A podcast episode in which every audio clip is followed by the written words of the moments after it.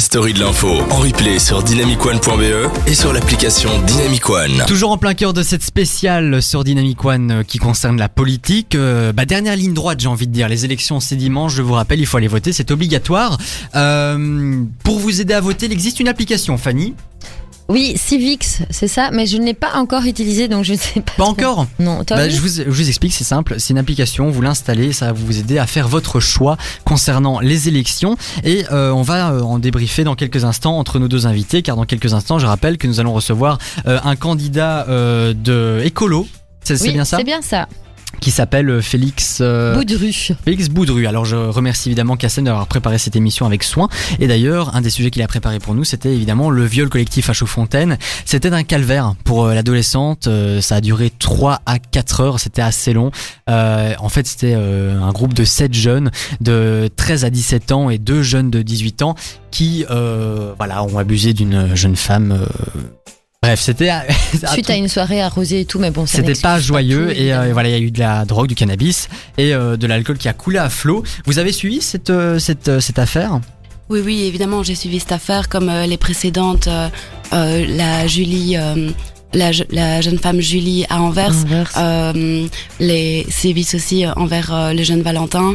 Euh, ça fait plusieurs histoires quand même importantes qui se passent et ça met en lumière aujourd'hui les problématiques euh, concernant les violences sexuelles dans la société qui sont énormes et qui sont même sous-estimées euh, d'après les d'après les sondages. Tout à fait. Le viol, euh, le phénomène de viol en tournante n'est pas neuf. On comptait plus de 250 par an en 2009 et 2012. En 2017, c'était euh, 212 viols collectifs qui ont été enregistrés comme tels dans les statistiques policières de criminalité. Alors euh, tous les arrondissements sont touchés. L'an passé, on a démontré, on a dénombré 39 euh, viols dans la région de Bruxelles-Capitale, euh, 28 à Charleroi, 26 à Liège, 6 à Namur, 5 dans le Brabant wallon et 5 dans le Luxembourg et 1 à Eupen. Donc voilà, vous avez les chiffres. En fonction de la région vous nous, écoutez, vous savez un petit peu euh, vous situer. Alors euh, ça touche toute la Belgique. Hein. Et, et d'ailleurs en parlant euh, de ça, j'ai vu que le PTB euh, avait au moins un avantage, c'est que le programme était le même dans tout le pays. Oui, en effet, euh, on est un parti national, Oui. donc euh, notre, on a un seul président, une seule structure.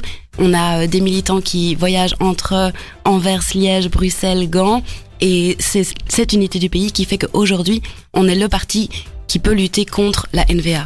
Mais alors, en tant que parti national, quelle serait votre mesure pour renforce- renforcer la sécurité euh, de manière générale dans le pays Et euh, c'est c'est vraiment le thème de la police là qu'on aborde. Que- quelles sont vos mesures à ce niveau-là?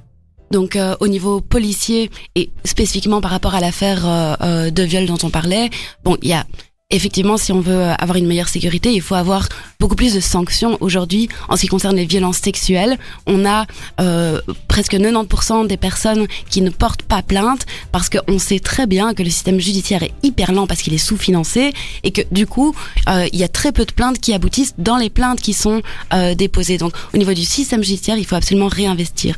Mais aujourd'hui, ce qu'il y a aussi, c'est que le viol est sous-estimé euh, dans la société. La gravité euh, de ce que représente un viol pour la personne euh, qui le subit. Et donc, dans ce cadre-là, c'est absolument nécessaire de former largement non seulement euh, les policiers qui accueillent les victimes de viol pour qu'elles puissent être prises en, en considération euh, de manière correcte, mais également de former largement sur la question de la vie relationnelle, affective et sexuelle, les, les fameux EVRAS. Euh, donc, dans les dans l'enseignement obligatoire, ça doit être obligatoire et institutionnalisé d'avoir ces cours avec un programme déterminé euh, par les acteurs euh, associatifs notamment. Je, je comprends tout à fait parce que si je me mets à la place d'une personne qui se fait violer, c'est déjà une grosse démarche d'aller euh, le signaler à la police. dire, ouais. Alors si en plus euh, le dossier n'est pas suivi et euh, ça se perd un peu, ça décourage encore plus la personne qui a porté plainte. Et limite, je, et les je sais, autres après qui, qui ouais. des, personnes bon parfois exemple. regrettent même d'avoir été à la police parce qu'entre guillemets ça servira à rien. Et, euh, et est-ce que vous vous trouvez que la police a assez de moyens pour euh, pour euh, faire face à tout ça? Bah, je pense que clairement, il faut investir dans, dans la formation des policiers en ce qui concerne l'accueil des victimes. Euh, parce qu'on entend des histoires de, de policiers qui répondent euh, euh, Ah, mais est-ce que ta jupe était pas trop courte C'est voilà. ce genre de, de remarques-là qu'on ou- peut entendre quand on va dans la police. Donc, il faut clairement sensibiliser euh, euh, la police, mais de manière générale dans la société, euh, à la question du sexisme, des violences, mais aussi à la question des discriminations de manière générale, euh, pour avoir un accueil qui soit inclusif et respectueux. Tout à fait, je suis d'accord avec vous.